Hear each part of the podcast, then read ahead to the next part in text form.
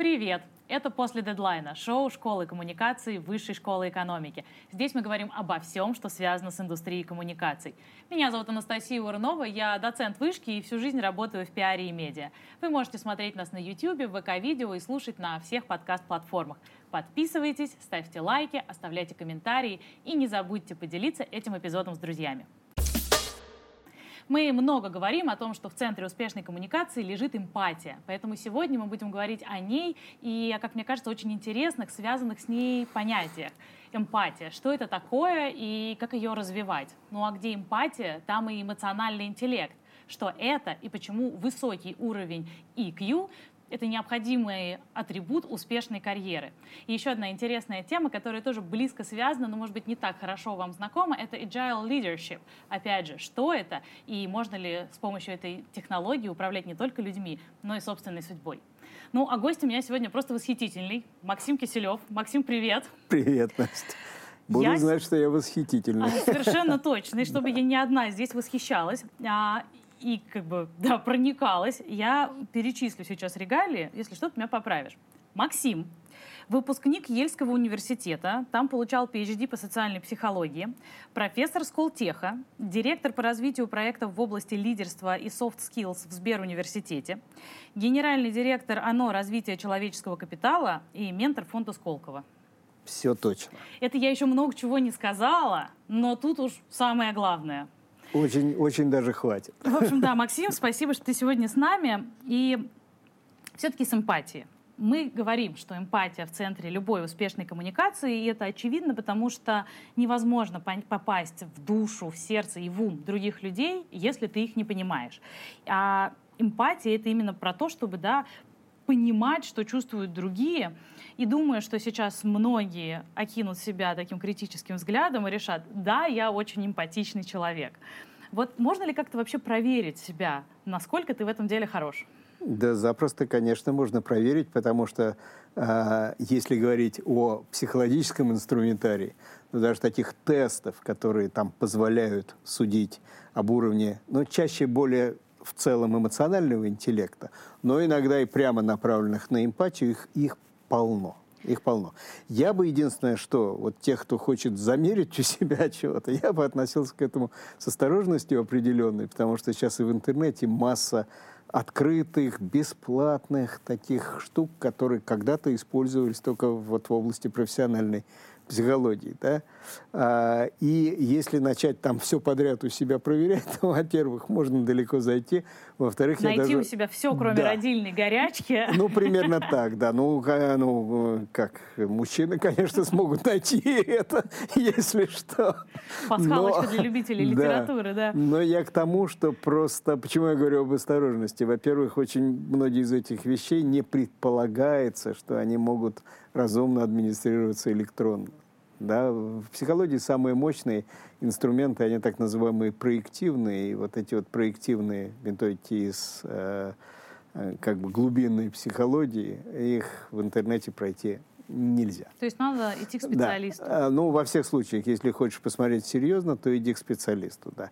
А если хочешь посмотреть на уровне вопросных вещей, да, тоже возможно. Э, в принципе, если отвечаешь честно – то что-то узнаешь по-честному. Другое дело, что нам честно не потому, что мы такие нечестные, а просто нам не позволяют очень часто отвечать психологические защиты, которые глубоко в подсознании.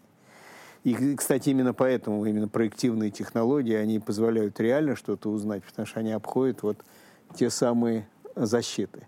Но если мы говорим об эмоциональном интеллекте, то, предположим, там самый мощный – тест эмоционального интеллекта, который есть, э, созданный одним из моих учителей, Еле Пит. Но он называется MSc EIT. Myers Salovey Caruso Emotional Intelligence Test. Да? И вот Питер Саловей, который последние 10 лет глава, президент Ельского университета. Кстати, мне кажется, один из самых крутых, из самых замечательных президентов, который был у Еля – Да. Вот это как раз один из создателей концепта и научного подхода к эмоциональному интеллекту. Угу, так же, как почитать. его компаньоны, да, там Майерс и Каруза. Вот. И э, этот тест, хорошая новость в том, что он на самом деле сделан на платформе сейчас, он валидизирован на русском языке, положен на платформу на русском языке. И действительно его можно пройти, но эта история сразу становится дорогой. Потому что для того, чтобы вот такой тест, с одной стороны, валидизировать, превратить в платформенное решение и так дальше, понятно, что ресурсов было затрачено немерено но он есть. А что-нибудь кустарное, без огромного количества денег? А что-нибудь кустарное вообще бесплатно? Это полно, полно. Есть, во-первых, самого Дэниела Голмана, тест эмоционального интеллекта. Ну, ответь по-честному, там, там вопросы ситуации, ответь всего на 10, да, и поймешь свой какой-то уровень. Ну, хотя есть, примерно. да, хотя примерно. Есть тест Холла, есть нашего соотечественника Люсина э, тест, который они все бесплатные. Они все вопросные, и в этом смысле я говорю, что надо тогда, ну, как минимум, быть крайне честным, когда отвечаешь на эти вопросы, для того, чтобы вот замерить такой примерный уровень. Но мне кажется, тут честно да. тогда поподробнее поговорить о том, что вообще такое эмоциональный интеллект, да, и чтобы на всякий случай было понятно, когда я вначале говорила вот. EQ, это я не оговорилась, это не IQ, вот. это именно что эмоциональный интеллект. И тут тоже, мне кажется, трактовок, представления о том, что это такое. Вот, абсолютно. Но э, я начну вот с чего, что сначала вот так вот человеку такому прошаренному, как мы сейчас любим говорить, покажется это оксюмароном. Ну, с одной стороны, у нас есть эмоции, с другой стороны, есть разум. И о чем мы тогда говорим? Что такое вообще эмоциональный интеллект и откуда взялась такая, казалось бы, странная история? И э, на самом деле, на самом деле, когда начинаем раскрывать, то понимаем, что у нас вот по поводу того, как работают наши эмоции, у нас куча мифологии в голове. Причем мифология такая устоявшаяся, и она взята из давних времен, э, хотя сейчас только ленивый не будет говорить про эмоциональный интеллект. Что значит мифология про да. то, как работает Я эмоции? сейчас расскажу. Не, э, мифология вот, вот чего касается. Да, мифология в первую очередь касается того, а, что связано с такими стереотипными представлениями, где, в каких ситуациях эмоции как работают. Потому что там советский стереотип, который тебе трудно будет вспомнить, потому что в те времена ты еще не родилась. Да? Но он звучал... Я могла услышать от родителей. Да, от родителей запросто. Он звучал приблизительно так. Идешь на работу, оставь эмоции дома. А. Ну, это бред полнейший. Но это не советский. Нет, Мне кажется, он... сейчас полно людей исповедуют это правило. Я говорю, что в те времена это была совершенно такая доминирующая история. Конечно, она могла остаться и сейчас. Но это абсолютный миф. Но давай себе представим, ты можешь оставить свои эмоции дома? Нет, никто не может. Ну, честно. Ну, слушай, с другой стороны, это же история про профессионализм, разве нет? Ну вот я там много лет работаю в да. кадре, и я знаю, что если у меня только что кто-то умер, и мне очень грустно, мой профессионализм, он в том, чтобы выйти, и никто не узнал, что у меня кто-то умер. Ты знаешь, ты, ты, ты э, и права, и не права одновременно. Потому что, да, действительно, про профессионализм связано с другим, кстати, мифом, вот, ну, очень похожим, да, оставь эмоции дома, и о том, что если у тебя что-то случилось, да, что ты должна подавить эту эмоцию, подавить, да, и так, чтобы никто не увидел. С одной стороны, может быть, это и справедливо для тех ситуаций, которые ты описываешь. С другой стороны, давить эмоции, это значит неизбежно создать огромные проблемы, в том числе психосоматические. Да, когда негативная так называемая эмоция, она подавляется, ну, подавляется, заталкивается внутрь, глубоко, глубоко и так дальше. Первое риски сразу экспоненциально возрастают по поводу того, что в теле это скажется какой-то очень нехорошей для тебя вещью, болячкой какой-то реальной. Второе, а, это не то, что нужно делать с эмоцией. То есть эмоциональный интеллект, он не про то, чтобы подавлять эмоции. Он про то, как вот Питер всегда говорил, это его просто цитата, считаешь, что он всегда говорил, это про то, как разумно действовать со своими эмоциями. Начинается эта разумность с того, что ты понимаешь, что ты на самом деле переживаешь. Вообще формула эмоционального интеллекта, она предельно простая, если так говорить. Вот представить себе таблицу 2 на 2. В одном столбце ты сам, в другом столбце другие люди. В одном столбце начинается все с того, что ты распознаешь, что ты именно чувствуешь, называешь это, кстати. Вслух словами. Ну, потому что мы думаем словами. У нас другого инструмента, уж прости, нету, мы думаем только словами, мы называем, а что это а, То есть нужно не просто «мне что-то грустно», а свой Да. спектр эмоций желательно разложить. Да-да-да, но давай я сначала про модельку в целом, потом про каждую из частей. Вот все начинается у нас всегда с осознания.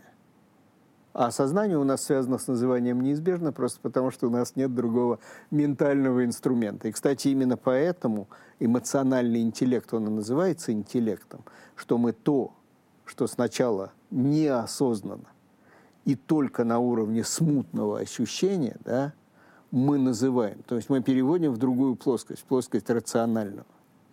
Дальше, для чего мы это делаем? Вот если мы идем по первому столбцу, где я сам. Да для того, чтобы на самом деле управлять этим процессом, чтобы не эмоции тобой вели, а ты управляла разумно своими эмоциями. Вот буквально так. А вот если берем второй столбец, то там про других людей, но то же самое. То есть тебе сначала нужно понять, вот что чувствуют другие люди, вот тебе эмпатия, да? то есть распознавать эмоции, чувства других людей. А зачем это нужно? Для того, чтобы с этими людьми взаимодействовать, чтобы выстраивать те самые отношения, которые будут конструктивны в любой ситуации. Домашней, с близкими, рабочей, профессиональной, какой угодно. Рекламная кампания. Да, я рекламирую эмоциональный интеллект с большим удовольствием. Делаю это много лет, являюсь, в общем, экспертом в этой тематике. Я с таким удовольствием это делаю. Вот тебе вся модель. Да? И вот эта модель, кстати, которая вот второй столбец нашей такой простенькой таблички, он очень часто называется социальным интеллектом, потому что он про социальные навыки, потому что он про других людей и про выстраивание вот этих самых отношений. И, кстати, Дэниел Голман, который всю историю эмоционального интеллекта сделал очень популярной. Дэниел Голман интересная фигура, да, его, конечно, знают в мире гораздо больше, чем, скажем, там э, создателей, да, там, чем тех же самых Саловия, Майерса и Каруза, да. Почему? Потому что, потому что он сделал эту штуку популярной далеко за пределами научной психологии как таковой. Далеко за пределами лаборатории, если хочешь. А он взял и сказал, ребята, да в практике это очень нужно для всех. И книга «Эмоциональный интеллект», которая там была издана там, в 95 году в первый раз. Сколько это у нас? 27 лет назад, получается. Бог весь как давно. Ты была совсем маленькой по тем временам, да? И ну, таких книжек еще тогда не читала. Читать научилась как раз, да, но, но еще тогда не такую литературу. Точно, тогда точно такого не читала, да. Но, но сначала он опубликовал Harvard Business Review, он опубликовал большую статью, а потом вышла эта книга, и ее подназвание звучало так, что «И почему он более важен, чем просто IQ?» А дальше уже пошло-понесло, дальше уже как въехали в то, что действительно, оказывается, там карьерные успехи, продвижение, профессиональный рост и так дальше гораздо э, в большей степени связан с тем, как мы умеем взаимодействовать с другими людьми при прочих равных. Да, никто не отвергает hard skills. Никто не говорит, ребята, забудьте, вам все профессиональное нахрен не нужно, извините. Конечно, нет. Но просто при прочих равных, конечно, действительно, там исследования, которые показывали, что эта штука более важная, они стары почти как мир. Они гораздо старше, чем книжка Голмана. Вообще вот эта знаменитая такая диаграммочка, наверняка там э, ты ее видела и куча народу ее видела, где сказано, что для руководителей там 85% их успеха связано с э, EQ, с эмоциональным интеллектом, а не с IQ, не с тем, что они вот реально держат в голове, да, как знания и так дальше. Этой штуке, если я не, не навру тебе сейчас, э, почти сто лет. То есть это исследования, которые проведены были в ранние 20-е годы но прошлого века. Но у меня тут возникает да. э, такой, не знаю, подлый и каверзный, наверное, вопрос. Ой, я их так люблю, подлые и каверзные. То есть понятно, что это действительно важно, да, mm. и сейчас вот ты объяснил предельно все ясно, там у меня есть несколько уточняющих вопросов, но мы к ним вернемся. Но тем не менее, у меня такое ощущение, что по факту а, это противоречит утверждению, что хороший человек — это не профессия. Ведь если я просто хороший коммуникатор, то, ну и хорошо. Как это может быть важнее, чем мои hard skills? Как я без этих hard skills доберусь до той руководящей позиции, где мне важнее хорошо людьми управлять? Ну, вот сейчас расскажу. У меня по этому поводу очень сформировавшееся мое э, понимание из опыта просто. Хороший человек действительно не профессия. Но если мы подумаем, а что происходит в современном мире, то вообще происходит совершенно понятный, определившийся, тоже не вчера возникший тренд, который называется так. От профессий компетенция. Это совершенно разные истории. И если мы говорим, что от профессий к компетенциям, то мы тогда фокус свой совершенно четко выстраиваем не на то, что ты вчера получил как профессию, а сегодня, где она уже не нужна, тебе нужно что-то другое. Понятно, откуда взялась вот эта история, от профессии к компетенции. Мы живем в, в то время, когда все дико быстро меняется. Называем мы это эпохой турбулентности, да? То есть мы говорим о том, что там, грубо говоря, вот берем маленькое историческое время, маленькое, сто лет, много или мало? Смотря для чего. Вот, смотря для чего. Но за сто лет произошли абсолютно драматические изменения на глобальном уровне. Ну, абсолютно драматические. Сто лет, смотря в какой период. Да, но я имею в виду вот наши последние сто лет. Что произошло? Ну, если брать так немножечко такие глобальные флеши, мы возьмем такие, ну, там, предположим, продолжительность жизни, она выросла больше, чем в три раза. Глобально, да? Там доход глобально per capita на душу, он вырос больше, чем там в два с половиной раза. А если брать такую историю, как образованность, грамотность, да элементарная грамотность. Если каких-то сто лет назад, вот взять глобально, да, грамотными были только 12% населения планеты, то сейчас 90%. Есть разница? Огромная, огромная. А есть другая еще история, которая говорит вот о чем. Что с таким невероятно стремительным ростом технологий, с таким ростом а, глобальной связанности людей, да, благодаря интернету все связаны со всеми. Все проверяется там в секунды. Ты ставишь смартфон, он проверил за секунду то, что тебе надо было узнать. И все прочее. А, другая история все алгоритмизируемые профессии, они просто станут уделом искусственного интеллекта. Хотим мы, не хотим, нам нравится это, не нравится, это произойдет. Есть очень грустные прогнозы такие, ну как грустные, такие сумрачные такие прогнозы. Они были сделаны, кстати, уже какое-то количество лет назад. Я вспоминаю Осборновский прогноз, чуть ли там не 13 -го года, который утверждал следующее, что к, там, к 30 году, а что нам осталось до 30 -го года? Да вообще ерунда. Там 8 лет уже не осталось. Там, 7, 7, 7 лет, осталось. да, почти. Так вот, э, человечество потеряет 2 миллиарда рабочих мест. Почему? Потому что роботы отнимут все, что смогут отнять. То есть и то, что делается людьми, да, будет делаться искусственным интеллектом, будет делаться роботами впрямую. Ну, допустим, там э, много ты сейчас в банк ходишь? Ну, по-честному. Нет. Да почти никогда. Или вообще никогда. Тот банк, который может предоставить мне все дистанционно, я в него вообще не хожу. Конечно, у тебя большинство банковских функций и операций сидят в смартфоне, как у каждого из нас. И нам туда не с чем идти. Ну, просто вот совсем. От слова совсем.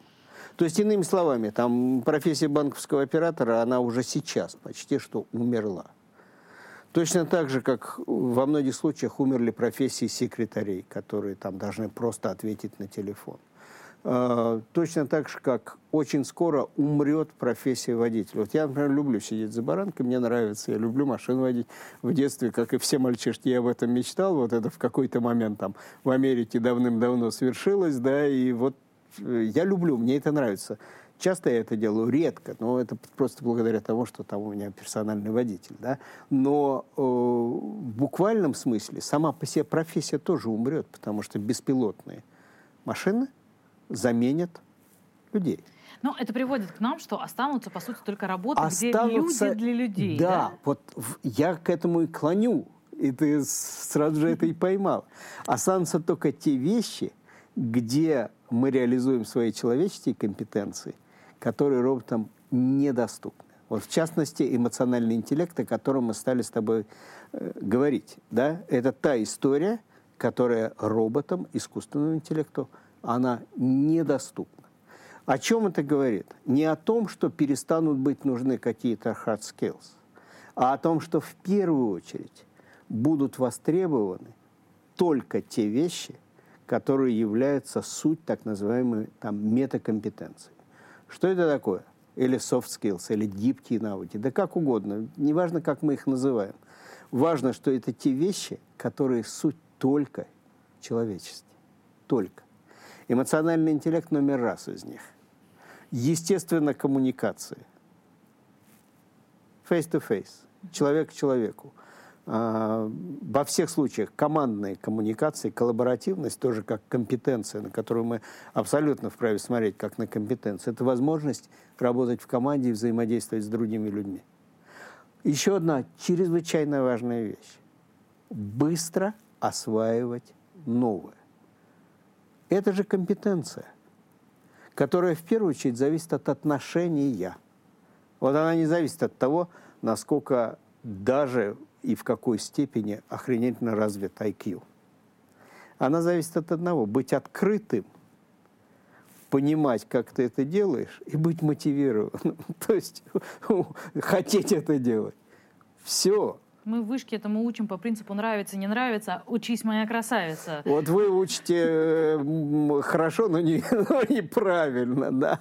Надо сделать так, чтобы хотелось. Мы хорошо делаем только то, что нам нравится. А то, что нам не нравится, сори, мы делаем плохо. Вот везде, где нам надо с собой бороться, себя заставлять. Первое – это дико ресурсно затратно.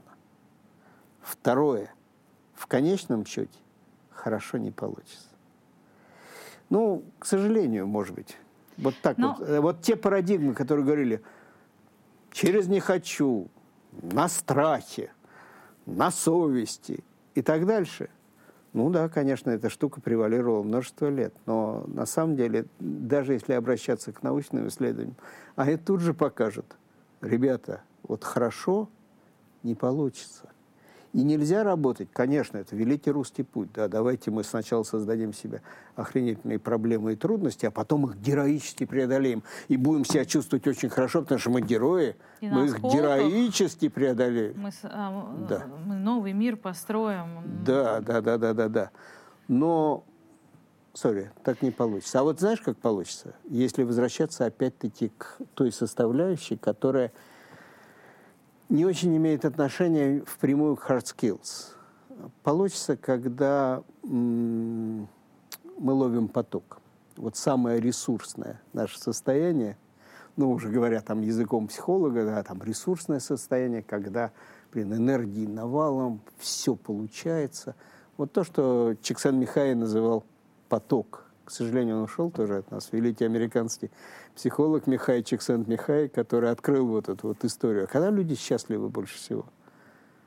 Теперь, Когда они в потоке. Теперь мы знаем, что быть в потоке — это не клише инфобизнесмена, инфо-цыганина, а Нет. нормальный психологический термин. А это очень известный всему миру психологический термин, который мы получили, как я уже сказал, благодаря одному великому психологу, но который изучал это всю жизнь который в практику это вносил всю жизнь, и который действительно, ну, простыми словами, он просто подтвердил то, что мы реально счастливы тогда, когда делаем то, что любим, и реально у нас лучше всего получается, и самый большой ресурс, которым мы располагаем, это когда нам нравится, когда нас это захватывает. Кстати, тут, мне кажется, всегда встает вопрос, а как понять, что тебе нравится? Вот я, например, мне интересно твое мнение, насколько я правильно это делаю, выявила для себя несколько лет назад вот один стопроцентный способ. Вот если мне что-то предлагают, и вроде бы это здорово, это интересно, это со всех объективных точек зрения классно, привлекательно и там статусно. Mm-hmm. Но вот если у меня внутри все сжимается, вот значит нет.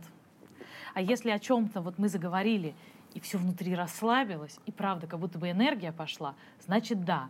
Иными словами, я просто ориентируюсь на реакцию тела, честно говоря, физиологическую. Ты в этом абсолютно права, ты стопроцентно права, потому что, в первую очередь, что нам сигналит или кто нам может просигналить о том, а цепляет, не цепляет, заводит, не заводит, дает ощущение вот этой радости или не дает? Да наше тело.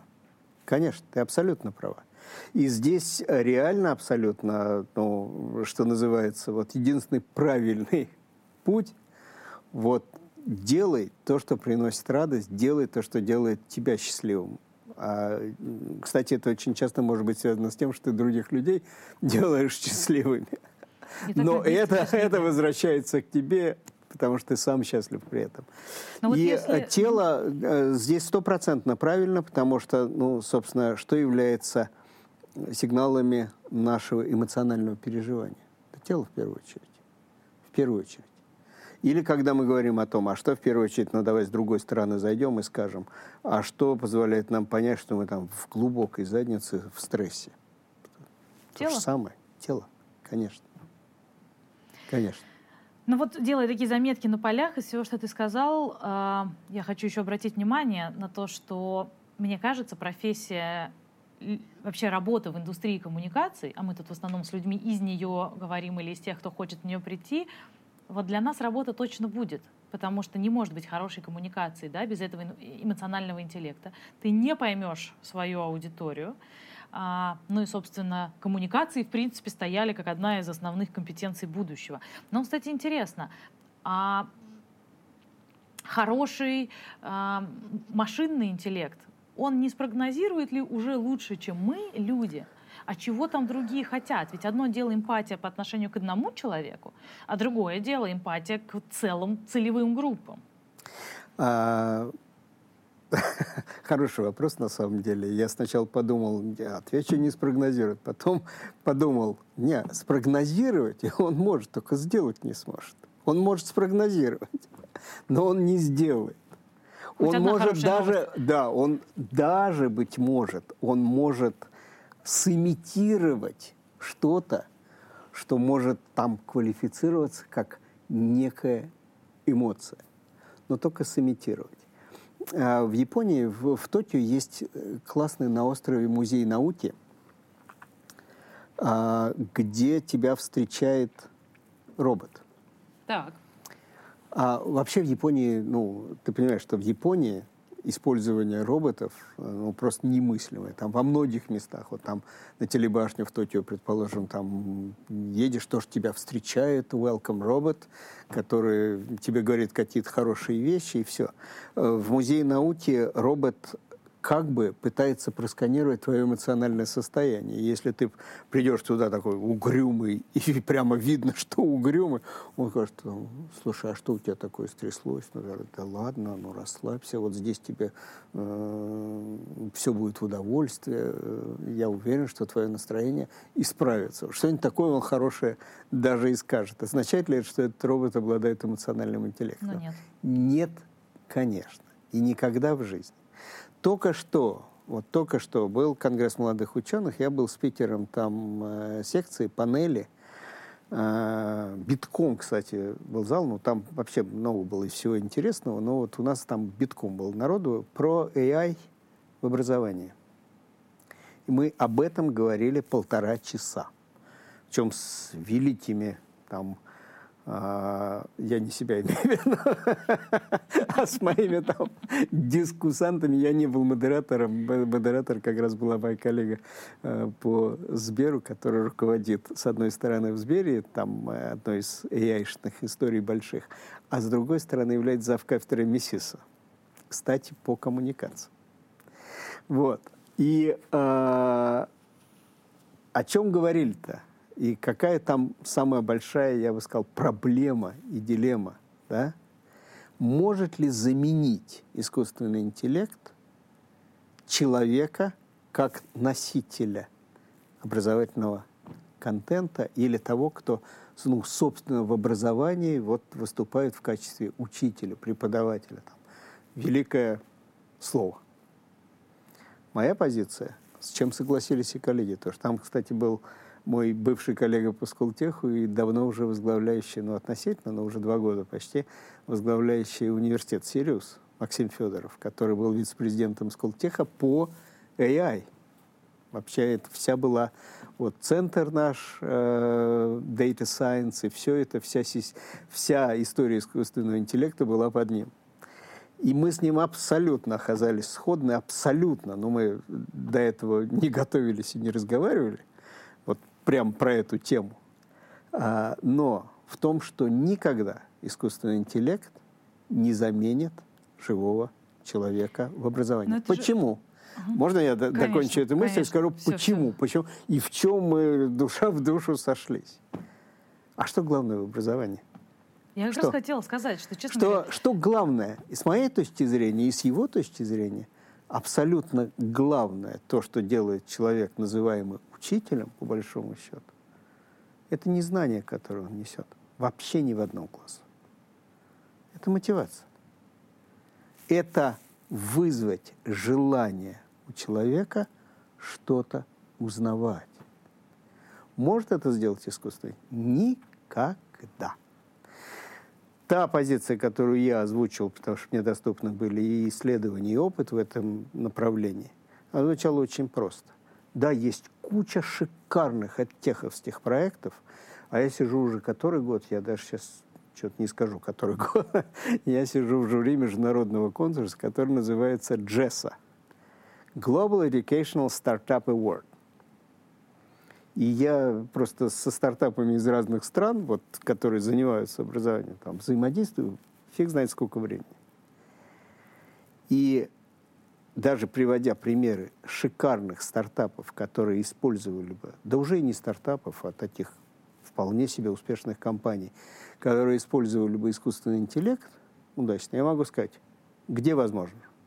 Математика физика, точные науки, где опять-таки искусственный интеллект задействован не столько для того, чтобы ну, донести первичное какое-то знание, сколько для того, чтобы, там, предположим, проверить, попрактиковать, задать какие-то вещи, которые там действительно ну, рутинны. Все. Точка. Как только мы касаемся гуманитарных наук, как только мы касаемся вещей, которые в буквальном смысле требуют человеческой позиции и точки зрения, никогда в жизни. Вот правда. На этом моменте сразу хочется спросить, так, и как мне этот эмоциональный интеллект у себя развивать? Когда да. мы смотрели вот эту вот э, очень простую таблицу, у меня создалось ощущение, что ее, наверное, еще можно показывать как этап за этапом. Сначала разберись, наверное, с собой, лучше начнешь понимать других. Точно. Я молодец. Ты а... молодец, однозначно.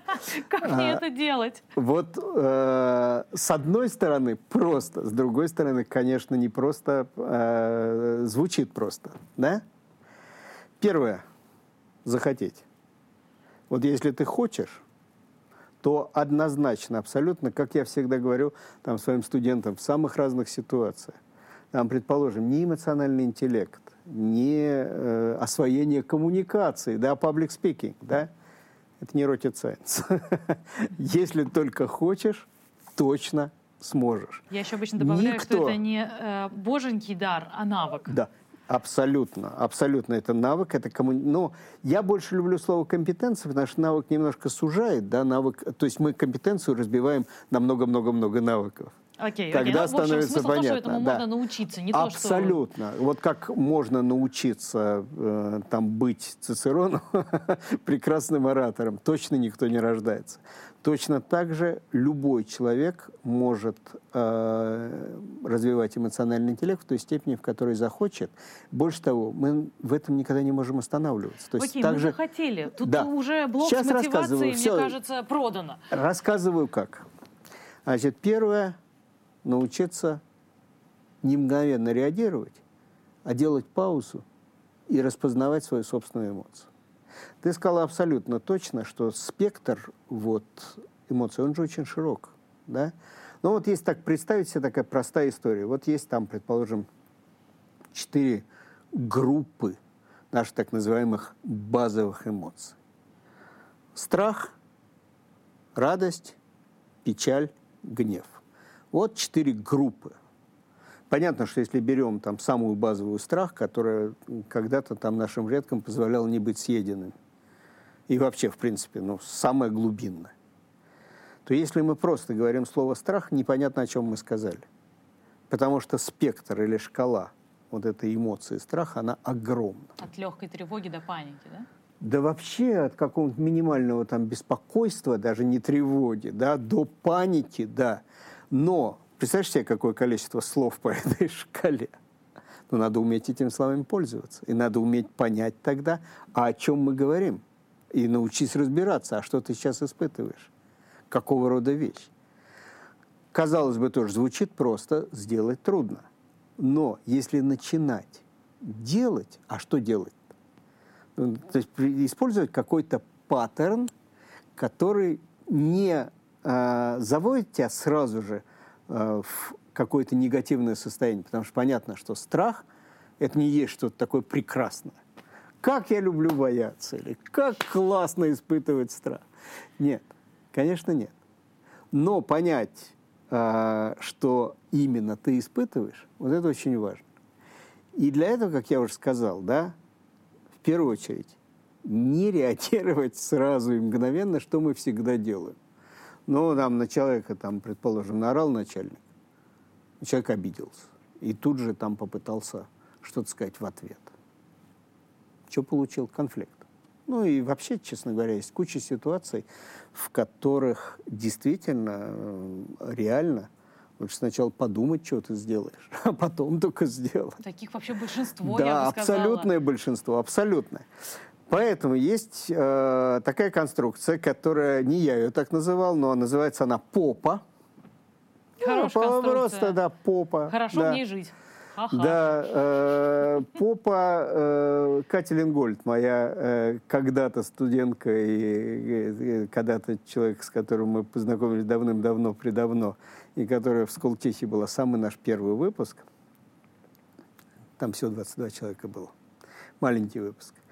Вот. Я был ментором первой Катиной компании тоже, и мы друзья давние с тех самых времен. Но вот Катя, по-моему, и назвала эту штуку попа. Пауза – описание, план, действие. Экшен. Активность, действие. Вот получилась попа. Простая такая история. Вот. Э, очень хороший, кстати, метод, очень хороший. И действительно, у нас большинство-то проблем, которые связаны с тем, что мы эмоционально отреагировали, связано с отсутствием пауз и отсутствием того, что ты подумай сначала. Вот то, о чем Питер Селлови говорил разумно взаимодействовать с собственными эмоциями. Ты сначала подумай, ну, опиши, подумай, потом делай, потом действуй. Это первый шаг в развитии эмоционального интеллекта. Теперь, что касается эмпатии, с которой начался разговор. Эмпатия, безусловно, с людьми часть, общаемся. конечно, часть эмоционального интеллекта. Что такое эмпатия? Ну, в простом понимании это сопереживание. На самом деле это история, которая про понимание эмоций и состояний других людей. И если про эмпатию сказать, то, наверное, конструкция будет тоже достаточно простой. Четыре составляющих. Вот буквально так. Первое. Посмотреть на ситуацию какую-то глазами другого человека. То есть в некотором смысле оторваться от себя, да, а подумать, вот а как другой человек реагирует и смотрит на эту же самую ситуацию? То есть попытаться, извини меня, там не то, что мы любим такое выражение «залезть в голову», но э, скорее почувствовать себя в чужих башмаках. башмаках. Да, поэтому самая такая, наверное, уже даже тривиальная метафора про эмпатию – это башмаки.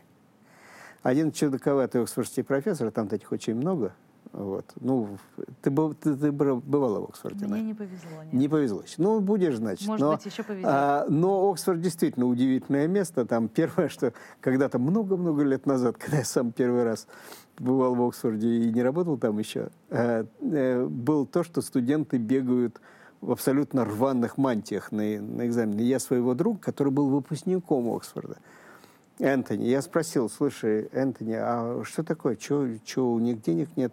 Чего они в такой рванине там бегают? Ой, не, не, нет, ты, ты не понимаешь, говорит. Чем рванее, тем лучше, потому что это значит, что это мантия прапрапрадеда. Потому что это мантия, которая там была у твоего деда прапрадеда. Чем больше, чем она рванее, тем оно солиднее. Но, но, так вот этот чудаковатый оксфордский профессор, он сделал музей эмпатии в Оксфорде. И что в этом музее Башмаки? Башмаки. Там, я не знаю, там рваные абсолютно башмаки бродяги, а, или там high heels да, проститутки. Вот как еще понять? Это первая составляющая. Посмотреть другими глазами, почувствовать себя в чужих башмаках.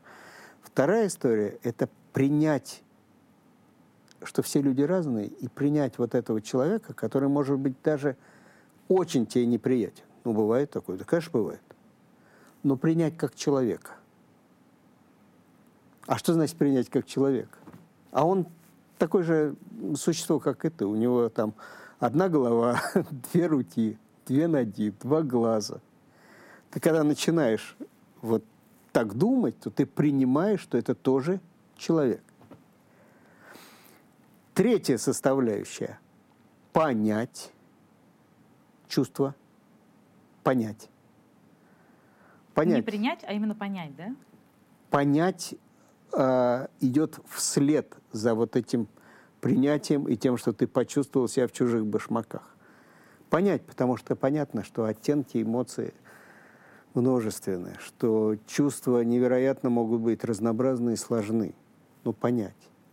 И, наконец, четвертое, что составляет эмпатию, это коммуницировать именно свое понимание. Ты коммуницируешь вот то, что ты понимаешь. Чем в этом смысле эмпатия отличается от симпатии? Да, ничего плохого в симпатии нет. Но симпатия не свидетельство понимания и сопереживания. А как можно Есть... коммуницировать то, что ты понял? А коммуницировать простыми, абсолютно словами «я тебя понимаю» или «я понимаю твои чувства». Я понимаю, не обязательно, что это со мной было, но если с тобой было что-то похожее, то тоже прокоммуницировать это. Я понимаю, потому что я был в такой ситуации. Я понимаю, потому что я испытывал то, что сейчас испытываешь ты. Про симпатию, кстати, есть отличный мультик американский, там всего-то три минуты, он очень смешной. Я его студентам часто показываю, потому что он показывает разницу с эмпатией и симпатией. Там, а мы на него просто... ссылочку дадим на этот мультик? А, ну, я брошу эту ссылочку, я потом брошу, честно, все запомнил, ссылочку брошу. Но мультик примерно вот о чем. То есть человек проваливается в... Э, там даже, по-моему, не про человека, а про животных он. А, проваливается в яму, где темно, холодно, страшно. Ну, дырка такая сверху. И вот те, кто проявляют симпатию, там, по-моему, лось, носитель этой симпатии. О, как ты там? Ой, слушай, темно там у тебя. А хочешь бутербродик? На тебе бутербродик, сэндвич. Делится. Да? Mm-hmm. А эмпатию проявляет, мне кажется, медвежонок, который спускается вниз – и давай я с тобой здесь побуду. Да, здесь фигово, но я чувствую то же самое, что и ты. Давай я с тобой здесь побуду. А вот та фигура, которая симпатию выражает, она находится там, где просвет, где дырка, и все предлагает какие-то какие приятности. Вот она разница. Эмпатия действительно, казалось бы, несложная совершенно вещь, и каждый, кто захотел бы вот, стать эмпатичным, да, да пожалуйста. Ты просто начинаешь себе развивать вот это внимание. Все начинается с внимания. Внимание к другому человеку. Попытку понять, а что происходит у него в голове, какими глазами он смотрит на, на мир. Да? Как это побывать в его башмаках. Принимаешь как человека и коммуницируешь вот это понимание чужих чувств. А недавно совсем интересная штука произошла. обратная связь, которую я получил от одних своих слушателей, очень больших начальников какой-то ситуации, ну, э, они оказались моими слушателями, и был вопрос с их стороны. Это были высокие-высокие чиновники одного министерства, перед которыми я выступал и рассказывал им тоже про эмоциональный интеллект. И они меня спросили, а как же вот если, значит, мы будем такие эмпатичные, ну, кто-то из них конкретно сказал об этом, то люди нам сядут на голову. Стоп. Вот эмпатия совсем не про то, чтобы высказывать там или делать каким-то образом возможным сесть тебе на голову. Люди это не путают. клуб добрячок совершенно. Это совершенно не клуб добрячок, и это совершенно не слабость. Ровно наоборот. У меня в той организации, которой я рулю, там куча народу работает. И у меня одних замов-то пять человек, моих заместителей. Я уж не говорю, какое количество там начальников департаментов, управления, ну, потому что работает больше 200 человек, это большая организация, да? И как-то вот в этой организации, моей, которой рулю, люди знают, что я человек эмпатичный. Никто никогда даже не пробует сесть мне на голову. Потому что с другая сторона медали, если ты понимаешь чувства и переживания других людей, ты очень хорошо понимаешь себя, как ты реагируешь, и понимаешь, что с тобой самим допустимо – а что нет. Больше того, вот когда ты обладаешь эмпатией, тобой невозможно манипулировать. Ровно наоборот.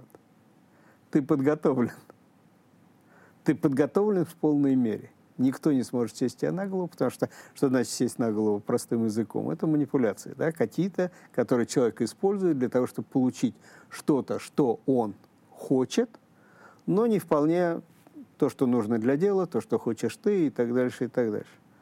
Но когда ты эмпатичен, тобой невозможно манипулировать. То есть вот буквально так. Ты понимаешь мотивы других людей. Абсолютно. ты понимаешь мотивы, ты понимаешь, да, как они, а, скажем так, могут пробовать использовать манипуляции, ты не даешь просто этому пройти. Ну, то есть, иными словами, здесь мне кажется, здесь очень прямая связь. Чем выше уровень эмоционального интеллекта, чем выше уровень эмпатии, тем, как ни странно, ты более защищен и подготовлен ко всему. Но мне кажется, что здесь есть прямая связь еще и с тем, что ты так условно чувствуешь себя сильнее, не слабее. Я думаю, вопрос про то, почему это важно, полностью закрыт. Но мне кажется, что вот мы и вышли на ту самую тему agile leadership. Да? Мне кажется, это же очень тесно все связано. Да, абсолютно. А, на самом деле... Нет одного а, без другого. Да, agile leadership появилось гораздо позже, чем появилось понятие эмоционального лидерства. Потому что буквально там через три года, если я сейчас не путаю, Голман с двумя соавторами, с Бояцис и с Энн Маки, а, а, опубликовал книгу, которая называлась «Эмоциональное лидерство». А совсем по-простому, лидерство, основанное на высоком уровне эмоционального интеллекта. И существенно позже появилось что-то, что как понятие вошло как agile leadership, то есть гибкое лидерство. Ну, понятно, что у agile там куча переводов. Да, как, как любое, как любое слово многозначно, да, но э, чаще всего э, agile сам чаще всего переводили как гибкий, проворный. Хотя вот agile манифест появился в 2000 году и сначала относился только к айтишникам. Как нам быстрее разрабатывать софт, да? как, как сделать так, чтобы мы разрабатывали круто, быстро, то, что нужно клиенту. Два моих любимых русских слова – agile и compliance. Есть, наверное, и другие, но, но эти точно, да. Русские при русские на сто процентов. Так вот, а потом э, сам подход agile. Agile team, да, там, two pizzas team – это, кстати, Безос сказал. Тупицас – это его слова. Да? Джефф Безос когда-то э, придумал, вот тупица, сколько народу съест две пиццы вместе и еще останется не, не совсем голодным. Ну, 10 человек, ну, максимум. Да? Про маленькие команды. А, и э, вот понятие вот этой гибкости вошло во все сферы бизнеса. И точно так же, как agile leadership ознаменовало собой совершенно другое видение лидерства как феномена. Ну, в первую очередь, про что лидерство? Тут тоже такой момент интересный. Люди так очень часто отождествляют руководство и лидерство, что являются понятиями суть разными. Потому что руководство – это история социального контракта. Что такое руководство? Меня поставили начальником, записали это где-то, у меня написано в моих должностных полномочиях, что я могу брать на работу, увольнять с работы, наказывать, поощрять и так дальше. То есть это контракт социальный и феномен социальный, который одних наделяет полномочиями, а других ставит подчиненными. Но все-то мечтают о том, чтобы это совпадало с лидерством – а лидерство совсем про другое. Да? Я сейчас не могу вдаваться на...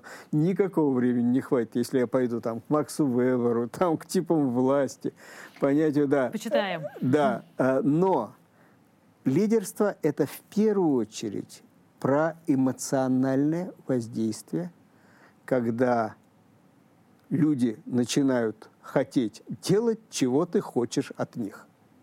Вот. Или хотят за тобой следовать. Что такое вот эта новая парадигма лидерства? Вот совсем новая парадигма. Когда я говорю новая, она, конечно, относительно новая. То есть ей там по-хорошему лет 30-40 тоже уже есть, наверное. Но э, в отличие от предшествующего нашего представления, лидер впереди, на белом коне, больше всего ассоциирован там с военными какими-то лидерами, с политическими лидерами. Вот это все в прошлом. Ну, я не говорю, что такого сейчас нет. Естественно, это соседствует. Но вот новая парадигма лидерства, она про то, что лидер не впереди, а лидер внутри команды. И самое главное в agile leadership, вот в гибком лидерстве, это то, что лидер внутри своей команды. Лидер, играющий тренер. Я, конечно, сразу вспоминаю фильм Козловского «Тренер», где он смотрел. Да. Ну да. Хороший фильм, кстати. Мне как кино вполне себе понравился. Но вот это лучшая метафора для agile leadership – это лидер, играющий тренер. Он внутри команды. Это первое. Второе. В отличие от предшествующей целой парадигмы лидерства, лидер гибкий хочет, чтобы каждый в команде был гибким лидером. Фантастическая история, да? Не боится за то, что кто-то, ух, и его сместит. А наоборот, понимает, что вот, вот этот общий результат, он будет гораздо больше, если каждый в команде гибкий лидер. Третья история про мотивацию.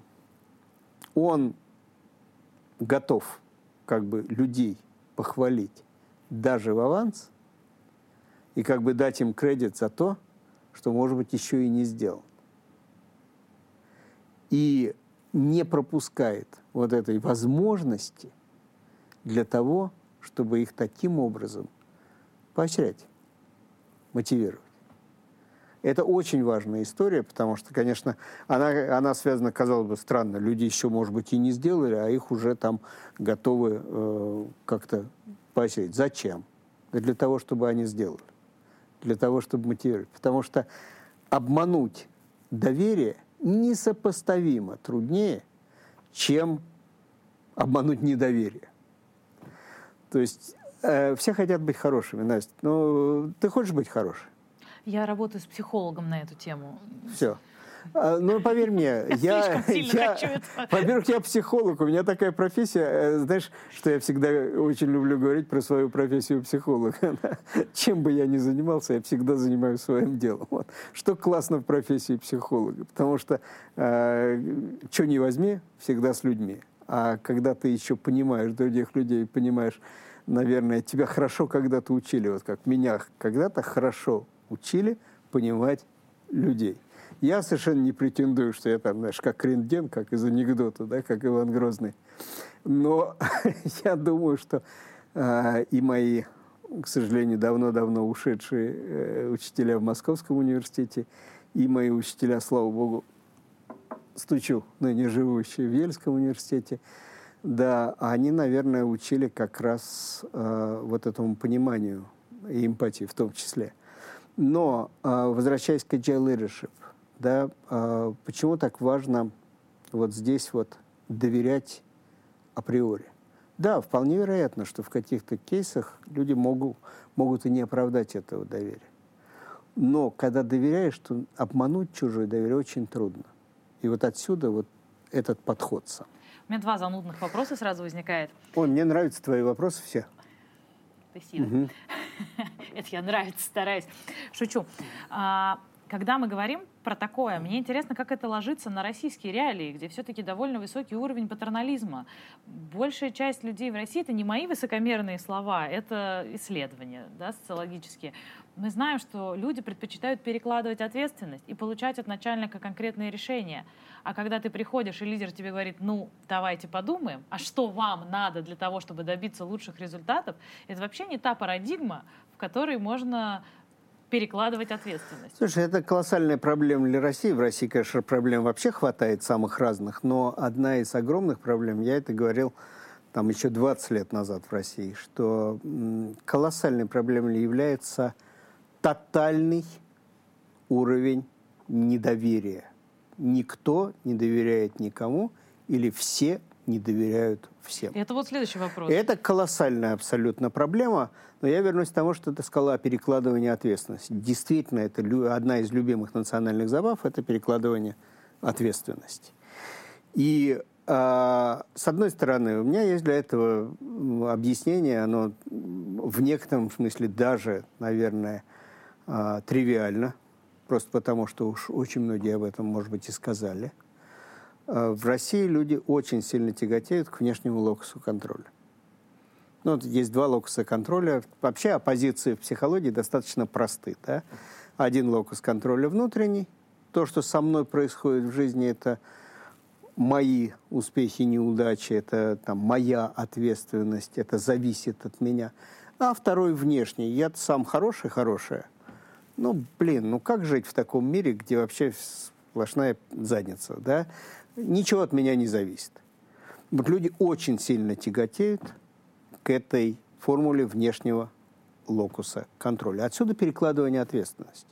Давай, ты начальник, ты реши за меня, ты мне скажи, что сделать, и я тогда Какой сделаю. тут agile leadership? Я никогда так с людьми не работаю, ну, как руководитель, да, я никогда так не делаю, но, с другой стороны, конечно, я от всех, кто работает со мной, я всегда жду абсолютно другого и обращаюсь ну, если хочешь, совершенно другим посылом.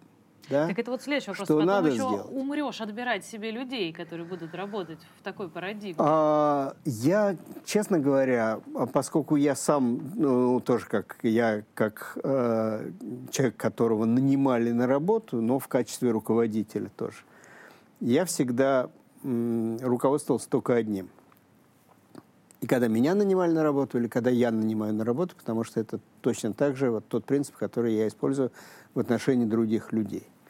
Ну, как пример, да, я приходил когда на работу в качестве руководителя, я тому, кто нанимал, я говорил, вот, я готов к вам прийти на работу, мне это интересно, мне интересно то, что делаю. Ну, я с какого-то момента я стараюсь делать только то, что мне интересно, и не делаю то, что мне не интересно, да? Но а, давайте договоримся на берегу, вот буквально так, что поскольку то, что вы хотите, чтобы я делал, я знаю лучше, чем вы, а в противном случае, какой был бы смысл меня нанимать, то я вам буду говорить то, что делать, а не вы мне. Вот если мы об этом можем договориться, я готов к вам прийти. Точно так же я подхожу к тем людям, кого я нанимаю на работу. Чтобы я им выдавал не то, что им нужно делать, а чтобы они ко мне приходили с предложениями, что нужно сделать, и обращались ко мне как к руководителю в тех случаях, когда только они не могут решить что-то сами. Вот тогда это, для меня это понятно. Для меня это понятное распределение ответственности, если хочешь. Да?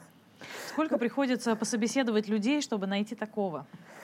А, хороший вопрос, хороший вопрос. Иногда много. И найти таких людей трудно, но я стараюсь, чтобы в команде были такие люди. И мы договариваемся. Тут же как еще просто? Очень часто то, что будет происходить, зависит от того, как ты договоришься. Ну, в некотором смысле мы с тобой профессионалы в коммуникациях, да? Получается, что это тоже аспект коммуникации. Как ты договариваешься. И я всегда говорю о том, что надо договориться на берегу. Вот знаешь, я, эм, опять же, немножко в сторону, да, приходил когда-то в Сколково, я не искал Сколково, Сколково меня само находило, когда я стал работать как директор по развитию технопарка Сколково. Тогда стартапов в Сколково было всего 90. Всего. Там сейчас их почти 3,5 тысячи. А тогда их было 90. Да, и сверхзадача была сделать так, чтобы в Сколково в принципе поверили и увидели, что это какой-то ресурс, да, чтобы относились с доверием. Вот. Что, кстати, было непросто, потому что Сколково очень сильно было ассоциировано с государством, а государству нас не доверяют в первую очередь.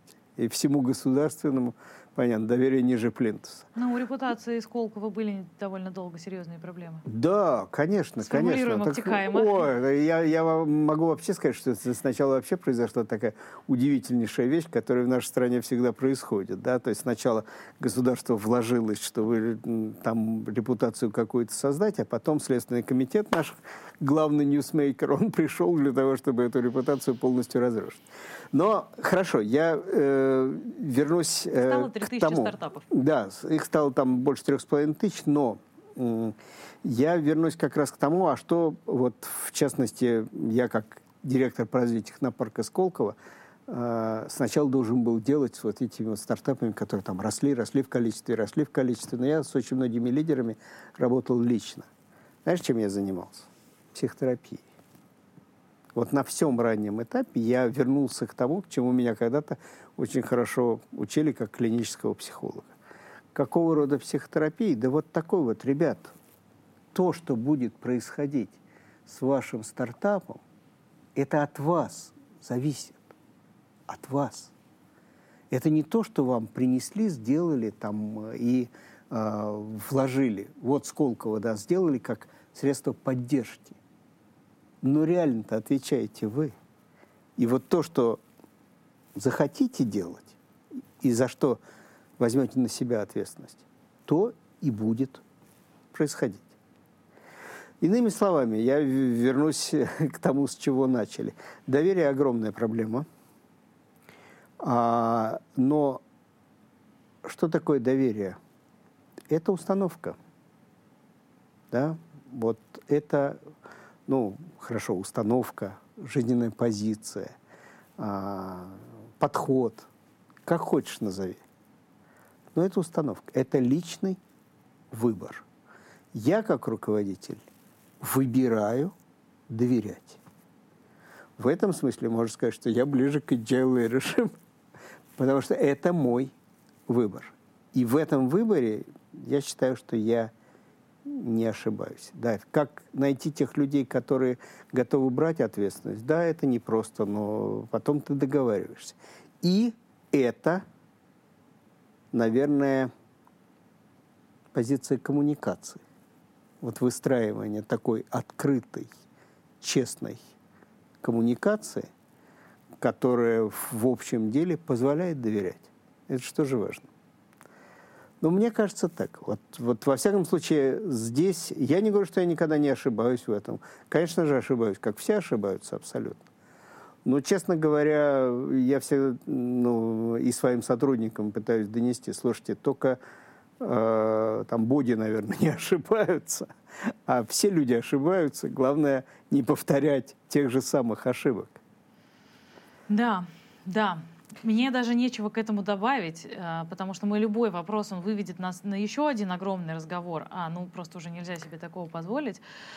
Максим, спасибо большое. Ой, мне кажется... Мне было очень интересно разговаривать. Это, ну, мне вот есть о чем подумать и о себе, и какие-то мысли у меня появились, а что вообще делать дальше о чем думать, э, в каком направлении развиваться. Я надеюсь, что то же самое произошло с нашими зрителями и слушателями. Максим, спасибо большое. Ну а мы с вами увидимся после дедлайна. Рад. Подписывайтесь, оставляйте лайки, пишите в комментариях. что вообще думаете по поводу сегодняшней встречи и поделитесь этим эпизодом с друзьями. Пока.